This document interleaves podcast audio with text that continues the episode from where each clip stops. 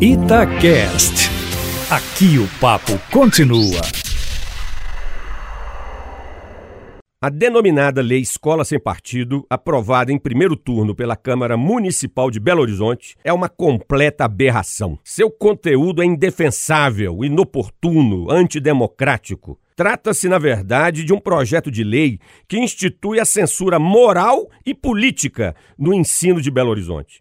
E, na minha santa ignorância, Qualquer tipo de censura no processo de ensino é inconstitucional, mas parece que a maioria dos vereadores de Belo Horizonte ignora essas questões e quer impor aos jovens da capital mineira a sua visão de mundo, a sua respectiva ideologia moral e política.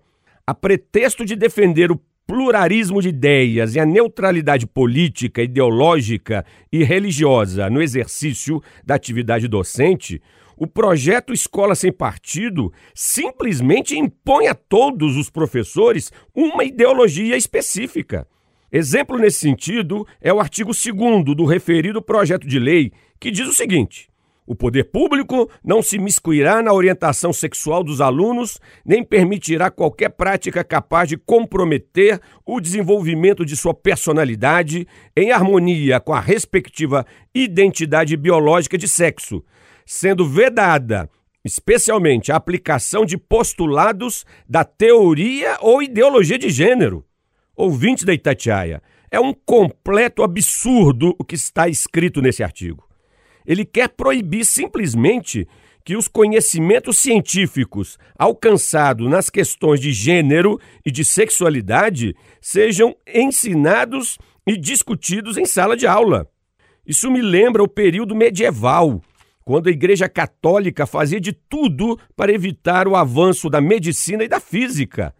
O conhecimento científico era tratado como ameaça às crenças religiosas. E é exatamente isso que o famigerado projeto de lei Escola Sem Partido está reproduzindo. Lembro que as ciências sociais, há pelo menos 50 anos, vem estudando, pesquisando a relação entre sexo e gênero, como também a construção social da sexualidade. E há consenso entre os estudiosos desses temas de que o masculino e o feminino não são derivações biológicas, não são geneticamente determinados, mas tão somente são padrões de comportamentos atribuídos aos sexos ao longo da história.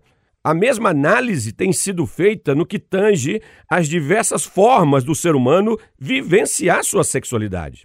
O ser humano, prezados ouvintes, é basicamente um produto do meio social em que vive e a biologia é apenas um condicionante da identidade sexual de gênero que o indivíduo vai assumir ao longo da vida. Essa análise que faço aqui não é ideologia de gênero, é ciência, é teoria científica. Como não discutir esses temas em sala de aula? O que pretende a maioria dos vereadores de Belo Horizonte com a escola sem partido? Ignorar o conhecimento científico? Na verdade, em pleno século XXI, não podemos aceitar que uma minoria social nos imponha uma ideologia atrasada, reacionária e, por que não dizer, medieval. Que o projeto Escola Sem Partido não vingue em Belo Horizonte. Ainda dá tempo de evitar que isso aconteça. Luiz Flávio Sapori para a Rádio Itatiaia.